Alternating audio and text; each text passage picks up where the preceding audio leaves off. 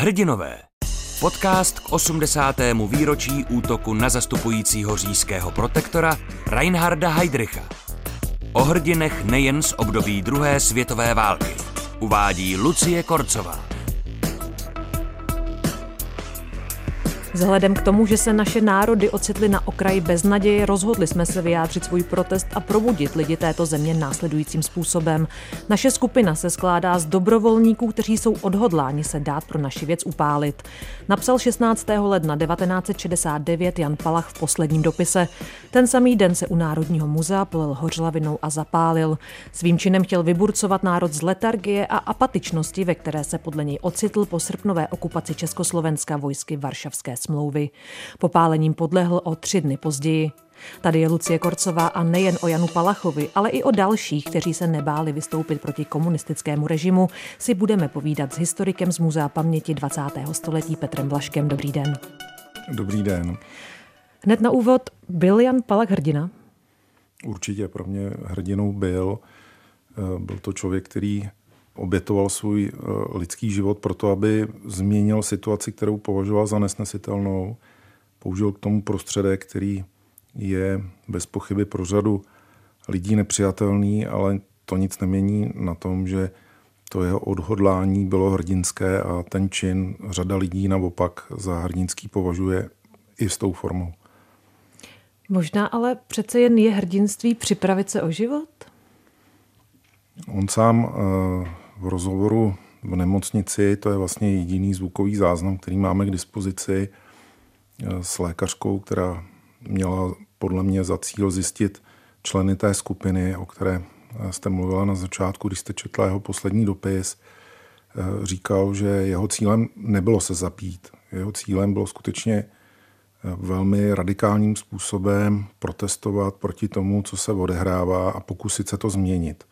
Použil formu, kterou znal eh, z Větnamu, měl pocit, že by to mohlo pomoci. Eh, nebyla to forma jediná, kterou zvažoval. Dneska už víme po letech, že zvažoval také v obsazení eh, československého rozhlasu. Na Vinohradské třídě zrovna sedíme vlastně nedaleko odtud v jiném studiu a jeho cílem bylo mm, vyburcovat spoluobčany z letargie několik měsíců po té srpnové okupaci. Do té letargie bych řekl upadali zejména díky tomu, jak představitelé komunistické strany Československá vlády se začali přizpůsobovat v úvozovkách sovětským požadavkům a on měl pocit, že je to možné zastavit a že je možné vytvořit druhou šanci, jak říkal. To znamená, tu první vnímal po srpnu 1968 ten týden, kdy eh, většina československé společnosti protestovala proti okupaci. Povedlo se mu to? Jaké byly bezprostřední reakce Čechoslováků na ten jeho čin? Ty reakce byly obrovské. Když se díváme na záběry z jeho pohřbu, eh, kde mělo být okolo 100 tisíc lidí, víme, že ve stejný den se konaly trizny téměř ve všech městech a nejenom v Československu, ale i za hranicemi, že to jeho jméno bylo připomínáno světovými politiky, že se k němu vyjádřil třeba papež, eh, tak eh, je jasné, že ten čin měl obrovský ohlas. Máme k dispozici také tajný dopis, který poslali eh, Brežněv s Kosiginem svým československým protějškům, to znamená Dubčekovi a Černíkovi, a kde žádali, aby okamžitě přestali proti sovětské jevy zejména v ulicích, že je naprosto nepřijatelné, aby takovýmhle způsobem vystupovala veřejnost a žádali je o okamžitý zákrok. A ten dopis v překladu má tři strany, takže eh, je vidět, že reagovala i místa, která jsem poslala ta vojska, proti kterým tedy vystupoval podle mého názoru také. Já nemám moc rád, když se říká, že Palach eh, vystupoval čistě proti takzvané nastupující normalizaci a že to nemá souvislost s okupací. No to je úplný nesmysl. Je to docela častý takový jakoby paradox, který někdo opakuje, ale bez té okupace prostě by všechny ty věci, které se odehrály, se vůbec nestaly. Takže pro mě ty reakce jednoznačně svědčí o tom, že se mu povedlo pohonout, bych řekl, dějinami. No, otázka je, do jaké míry mohlo zabránit, bych řekl, úplně tomu nástupu té takzvané normalizace. Uvědomme si, že komunistický režim tady nebyl od srpna 68. Že? To se vytvářelo dlouhé roky, sahá to do první poloviny 40. let. Takovým zásadním přelomem byla smlouva se Sovětským svazem v roce 1943, kterou uzavřel Beneš v Moskvě v prosinci, ačkoliv ho někteří spojenci varovali, i někteří politici a jeho blízcí spolupracovníci v Londýně. A výsledek, který i pod tíhou, bych řekl, té sovětské dominance ve střední a východní Evropě po druhé světové válce byl, bych řekl, velký posun doleva. Souviselo to také s nějakými domácími tradicemi. Přeci jen ta československá zkušenost se Sověty, respektive s ruskou imperiální politikou nebyla tak silná jako třeba v Polsku nebo v Maďarsku. A výsledek tady byl, že skutečně ten komunistický režim tady měl velmi silné pozice, takže v roce 1969 asi těžko eh, se dalo očekávat v situaci, kdy tady bylo zhruba asi 100 tisíc sovětských vojáků, kteří sice nebyli příliš vidět, i když na těch ulicích se objevovali, ale stáhli se, dá se říct, do kasáren už v té době, tak přesto všichni věděli, že tady jsou a postup, bych řekl, té komunistické reprezentace byl skutečně nedůstojný. Řada z nich začala eh, spolupracovat s lidmi, kterých se dříve snažila zbavit. Mluvím o těch stoupencích pražského jara, kteří potom začali říkat, že vlastně i ta druhá strana by měla dostat nějaké pozice a výsledek který bylo, že eh, nakonec vyklízeli jedno místo za druhým a e, začala skutečně v té společnosti panovat obrovská letargie. Ten čin Jana Palacha se, myslím, umožnil Čechům a Slovákům se nadechnout k protestu. Myslím si, že pro řadu lidí to potom byl takový osobní vzor, že se k němu vraceli i v letech, kdy se zdálo být všechno ztracené a nakonec o tom svědčí ty velké demonstrace v roce 89, které předznamenaly pát režimu. Po Palachově smrti nastává tvrdá normalizace, jak jsme se o tom bavili. Nestalo se z jeho oběti tak trošku pro národ zároveň alibi, že ano, hned krátce potom byly pěty, nepokoje nebo nějaký, nějaká reakce na, na ten jeho čin, ale třeba rok od jeho smrti ne, nemával tak národ nad tím a neřekl si, on se obětoval, ale my teď tady musíme sklopit hlavy a vydržet to? No trošku to takové, já jsem to nazýval kdysi hamletovským tématem, jo, že pohřbíme toho krále eh, a s tím, jak zmizí, tak vlastně si umejeme ruce. Ono to tak úplně nebylo. To si myslím, že je potřeba říct, že potom ten odpor proti tomu nástupu té takzvané normalizace byl, myslím, viditelný. Eh, takovým zásadním přelomem nebyl ani, bych řekl, třeba ten pohřeb Jana Palacha nebo hokejové události z roku 1969 nebo nástup Busáka, ale tím zásadním přelomem skutečně byly ty srpnové demonstrace výroční v roce 1969. Tam už zasahovaly československé jednotky a nejenom bezpečnostní, ale také armáda. Zasahovaly tam milice a potlačili vlastně lidi, kteří skandovali slávu Dubčekovi. A ten Dubček přitom podepsal jistě pod nátlakem jako jeden ze tří zákon, na základě kterého potom oni byli souzeni v takovém zrychleném řízení. Pendrekový zákon se tomu říkalo, potom byl oživen ještě v roce 89, tehdy to měl na starosti tím Marian Čalfa, ale to už je jiná historie. A řekl bych, že to jméno Jana Palacha, byť nebylo připomínáno v roce 1970 veřejně, tak rezonovalo. My máme k dispozici zprávy státní bezpečnosti, víme, že se objevila řada letáků na vysokých školách. Krátce před tím výročím byla pozatýkána skupina především studentů radikálně levicových, paradoxně, a podobných vlastně kaus, kdy ten Jan Palach byl připomínán ve zprávách ministerstva vnitra je poměrně hodně. Ten jeho hrob se stal poutním místem, byl doslova zasypán květy, Režim se mstil i na mrtvém, řekněme, což těžce nesla jeho maminka a bratr, kteří souhlasili tedy s tím, že ty ostatky budou uložené v Floušanech. Studenti tehdy chtěli, aby byl na Slavíně, ale režim to nepovolil. Dokonce František Tomášek tehdejší administrátor pražské diecéze, tak nabídl církevní půdu, což svědčí skutečně o tom, jak byl vnímán ten čin, že katolická církev sama nabízí vlastně jako místo pro pohřbení člověka, který se sáhal na život, ale vnímali, řekněme, ty hluboké motivace a, a tu statečnost toho člověka, i když nesouhlasili s tou formou.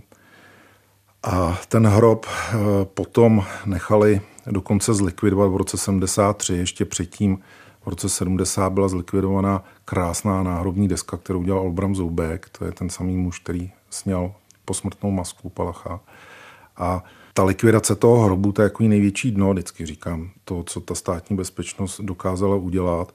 Udělala to se souhlasem maminky a bratra, ale to byl souhlas skutečně velmi vynucený, eh, protože jim řekli, že když ten hrob nebude vlastně zlikvidován a ty ostatky exhumovány, tak že to udělají sami a že bude spálen a rozptýlen na místě, o kterém nebudou vědět. Takže nakonec souhlasili, ostatky byly spáleny v krematoriu, maminka dostala urnu a několik měsíců nesměla vlastně pohřbít eh, tu urnu, dokonce ještě zvyšovali estebáci to napětí u ní tím, že přes různé spolupracovníky vzkazovali že hrozí její krádež, prostě, že ji někdo chce uníst a tak dál, takže až teprve po tom pátém výročí byla uložena ve Všetatech, kde zůstala až do roku 1990 a teprve potom byla vrácena na Olšany v takovém slavném návratu symbolickém.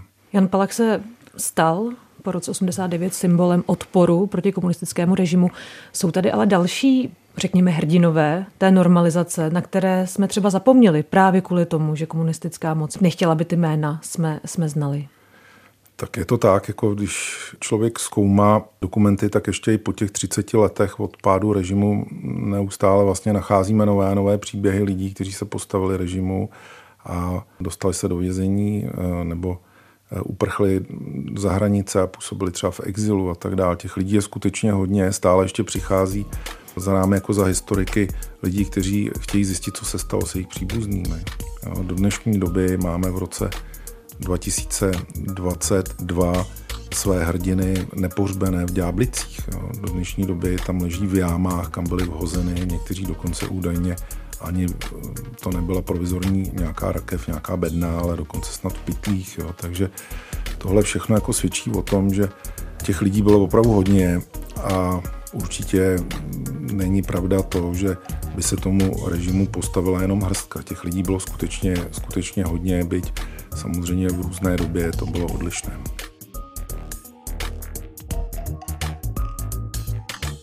Je třeba nějaký příběh, který vám utkvěl samotnému při vašem třeba výzkumu bádání? No pro mě eh, bylo velmi překvapivé třeba, kolik těch případů těch následovníků Jana Palacha bylo. To jsem Eh, byl sám velmi překvapen, když potom jsem začal pátrat, zjistil jsem, že nebyli jenom v Československu, ale že byli i za hranicemi.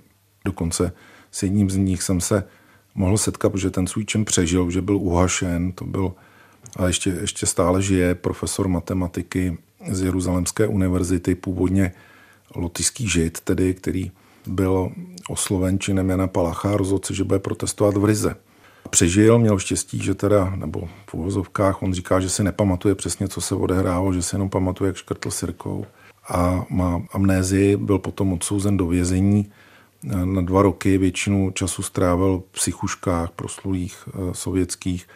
Jedu na konferenci do Kaunasu, kde se zapálil v květnu 1972 Roma Skalanta, bez pochyby s odkazem na čin Jana Palacha je tak nazýván, nazýván jako litevský Palach. Jo to člověk, který potom stál, bych řekl, u toho, co se nazývá kaunaské jaro, po vzoru pražského jara, protože ten jeho pohřeb eh, KGB se snažila zmanipulovat a posunula ho o několik hodin dříve a skončilo to tím, že mládež, která se sjela vlastně z celé Litvy jako kamarádi jeho, na pohřeb, tak se strašně naštvali a nakonec několik tisíc lidí protestovalo v ulicích, asi přes 500 lidí bylo zatčených během tří dnů, během takových velkých pouličních demonstrací, které byly rozehnány a je to vlastně jako příběh, který tady třeba není moc znám.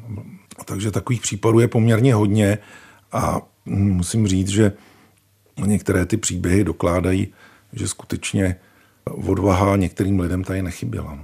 Když jsme u té normalizace v Československu, jak je to s ženskými hrdinkami? Byly tady nějaké ženy, které se postavily proti režimu? Určitě celá řada. Najdeme lidi, kteří protestovali proti tomu režimu v jejich řadách, tedy myslím těch žen celou řadu let. Já si vzpomínám třeba na paní Švarcovou, eh, úplně pozoruhodnou ženu, která jako židovka strávila část německé okupace v Terezíně, vrátila se, zjistila, že eh, v domě, kde bydleli, tak jsou eh, divní lidé, kteří obsadili ten byt a řekli, ať odejde. Potom byla odsouzená v takovém procesu, říkalo se tomu rodina, bylo to takové, takové katolické modlitební kroužky, kde takovou zásadní postavou byl Josef Zvěřina a druhým asi Otto Mádr a ona jako židovka se zblížila, bych řekl, tady s tím společenstvím, chtěla vstoupit do řádu dokonce, byla odsouzená na dlouhé roky, strávila ve vězení v 50. letech. V roce 68 se angažovala v K231 a když vznikl výbor na obranu nespravedlivě stíhaných, tak začala s ním spolupracovat a nakonec státní bezpečnost někdy v roce 1984, jestli si to dobře pamatuji, tak eh, když se jí chtěla zbavit, tak řekla, že eh, může odejít za hranice, když bude chtít něco jako po způsobu té takzvané akce asanace a ona řekla, dobře, ale do Polska do kláštera. A skutečně jí umožnili, že šla do kláštera, kde byla v klauzuře, teda nutno říct. Takže vlastně příliš nekomunikovala s tím původním prostředím, ale pro ní to byl vlastně jako životní radost nebo nějaký cíl, který vlastně si splnila ještě v těch 80. letech, vybojovala si ho. Dokonce po roce 1989 potom se uvažovalo, že bude představenou kláštera, který měl být vybudován vlastně eh, v Osvětimi. Nakonec toho sešlo kvůli sporům vlastně mezi katolíky a židy, ale ona měla být tou spojovací postavou. Zažila si jako různé útoky, abych řekl z obou stran. A skutečně dožila se velmi požehnaného věku. Já jsem ještě s kamarády v Krakově naštívil. Nemohli jsme ji tehdy vidět, protože už vlastně tam dožívala, bych řekl, Eh, v té klauzuře opět, i když mezi tím přijížděla do Prahy a tak dál. A pro mě tady ta postava je úplně jako mimořádná. Takových lidí tady bylo hodně. To není pravda, že by jich bylo málo. Samozřejmě nebyla to ani zdaleka prostě nějaká většina, na tož výrazná nebo něco takového, ale to je celkem normální, jo, že prostě v té společnosti výjimečných lidí je vždycky méně, proto jsou výjimeční. Jo.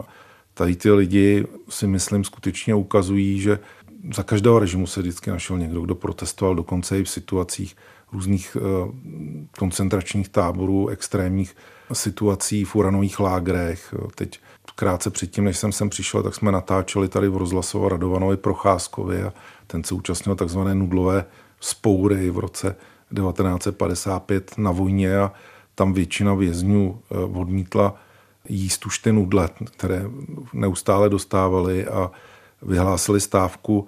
Eh, bohužel to bylo 3. července, což byl předvečer amerického svátku, takže si to vedení tábora a potom vyšetřovatelé vyložili jako akci na podporu USA a řada lidí potom byla odsouzená. Ten Procházka, který sám byl předtím odsouzen na 15 let, tak dostal další 12 let. Jo.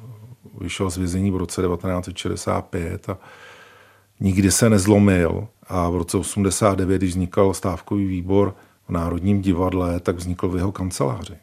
Takže i takovýhle lidé, kteří vlastně nejsou příliš známí, i třeba z toho listopadu, tak potom se hráli úplně klíčovou roli, protože pro ty ostatní byli skutečně zárukou toho, že jsou to lidi, kteří můžou věřit a ty jejich postoje potom byly důležité pro ty ostatní, že se třeba v nějakých krizových okamžicích přidávali. Možná takové zapomenuté hrdinky v pozadí byly i manželky dizidentů, kteří, když byli třeba zavření, tak ty ženy ale přišly o práci, museli se do toho starat o děti, do toho neustále měli v patách STB. To jsou možná taky takové nenápadné pozapnuté hrdinky. To určitě je to. Hodně se tomu věnuje Kamila Bendová, která sama eh, manželka Václava Bendy, jedno z hlavních aktivistů výboru na obranu nespravedlivě stíhaných, tak ona to sama zažila, kdy zůstala sama se čtyřmi dětmi a, a zvládla to úplně brilantně, bych řekl.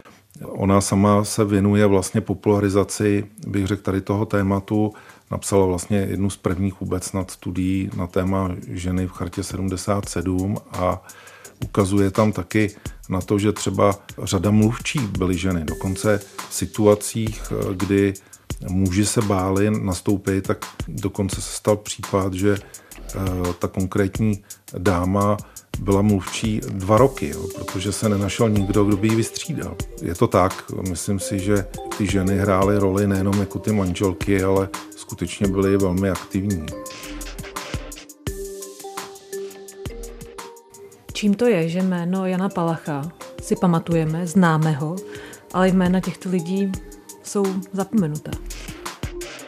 Myslím, že kdo se jako zajímá o dějiny, tak těch jmén zná určitě více a zase na druhou stranu skutečně ten čin Jana Palacha, to načasování jeho bylo tak výjimečné, bych řekl, že se jakoby trefil úplně přesně do té atmosféry lidí, kteří se cítili skutečně už být unaveni z té několika měsíční po okupační, bych řekl, depresi, tlaku, existenčního tlaku a nadechli se. Myslím si, že prostě ten čin, který samozřejmě řada lidí vnímala jako velmi tragický a spíš možná taky někteří ho vnímali jako možná nějaké dokreslení celé té situace. Že, jo. Pamatuju si, že na místě vyšetřovatele našli takový papír, kde bylo napsáno, napsáno, co už člověku v tomhle režimu zbývá než upálení. Tohle je vlastně taky, myslím, jako ve zkratce věc, která taky hrála důležitou roli, že vlastně lidi viděli, že ten Jan Palach nasadil vlastně jako veškerou fyzickou existenci. Jistě jsou na to velmi různé názory do dnešní doby, spory, dokonce někteří říkají, že to je vlastně jako čin, který pomáhá pasivitě, protože tomu člověku už nezůstává to tělo jako nástroj. Já si pamatuju na velké debaty s bratry Mašínovými. A ty říkali, no tak si představ, že já bych se zapálil jako voják a běžel prostě proti ostatním, no tak si klapali na hlavu. Jo. Já jsem říkal, ale to je úplně jiná situace, to je naprostý nepochopení. Jo. A potom po letech ještě navíc vyšlo najevo, že Jan Palach měl zbráň a že uvažoval, že by zastřelil sovětského vojáka, tak potom, myslím, Josef Mašín říkal, no dobrá, no. My jsme mluvili o tom, co následovalo po tom činu Jana Palacha. Přesto myslím, že jedna otázka, kterou si kladou lidi pořád a pořád dokola. Byla ta oběť zbytečná? Já myslím, že zbytečná nebyla, protože eh, skutečně to byl mimořádný čin s mimořádným ohlasem a to, že ta takzvaná normalizace postupovala dál. Eh, je otázka, co by se stalo, kdyby ten čin nebyl, kdyby eh, nebyla ale celá řada dalších protestů, i řada lidí, kteří vystupovali proti tomu režimu v roce 89. Jo. Můžeme mluvit o tom, do jaké míry zásadní roli hrály mezinárodní okolnosti a tak dále, ale ta studená válka, to byl skutečně jako globální souboj. Jo. A na těch stranách vystupovalo v obrovské množství lidí, jo, od amerických vojáků po celém světě v různých lokálních konfliktech, až teda bych řekl skutečně po toho posledního v uvozovkách dizidenta v Sovětském svazu, všichni hráli nějakou roli v nějakém velkém příběhu. A ten Jan Palach eh, skutečně byl eh, člověk, který dokázal vyvolat velké reakce a myslím si, že jako vinit ho z toho, že vlastně udělal něco, co nemělo jakoby jasný okamžitý úspěch ve smyslu pádu nějakého režimu nebo něco takového, já si myslím, že to je spíš odpověď potom na ty konkrétní lidi. Jo. On jim dal nějakou příležitost, takhle on to sám vnímal. A jak se zachovali, tak to je věc toho nebo onoho konkrétního člověka. Myslím si, že řada lidí vyslyšela tu jeho výzvu. A i když se třeba potom sklonili, no tak zase třeba v roce 89 si na to vzpomněli. Jo. Takže je to příběh takový velmi symbolický. Mně se líbí taky to, že sebou nese ty symbolické návraty, že v roce 89 eh, se eh, změní náměstí krasnoarmíců opět na náměstí Jana Palacha, jak bylo spontánně přejmenováno v roce 1969. Po pár týdnech to zmizelo, ty tabulky, ale, ale eh, studenti během vel, velmi krátké chvíle tam opět byli po listopadu 89. Jo. Myslím si, že ty demonstrace skutečně v roce 89, ten Palachův týden je zcela zásadní událostí, protože potom taky nakonec bych řekl vedl i zadržení a posléze teda odsouzení řady představitelů toho opozičního hnutí. Ten režim byl bezradný. Myslím si, že potom třeba ta kampaň za propuštění Václava Havla byla obrovská po celém světě, přivolala pozornost na Československo a tak stalo se to v souvislosti s připomínáním činu Jana Palacha. Takže možná, že symbolicky Jan Palach opravdu vyburcoval národ z letargie o 20 let později ve větší míře, než si možná dokázal kdy představit. Aspoň některé. Říká Petr Blažek, já moc děkuji za rozhovor. Děkuji za pozvání.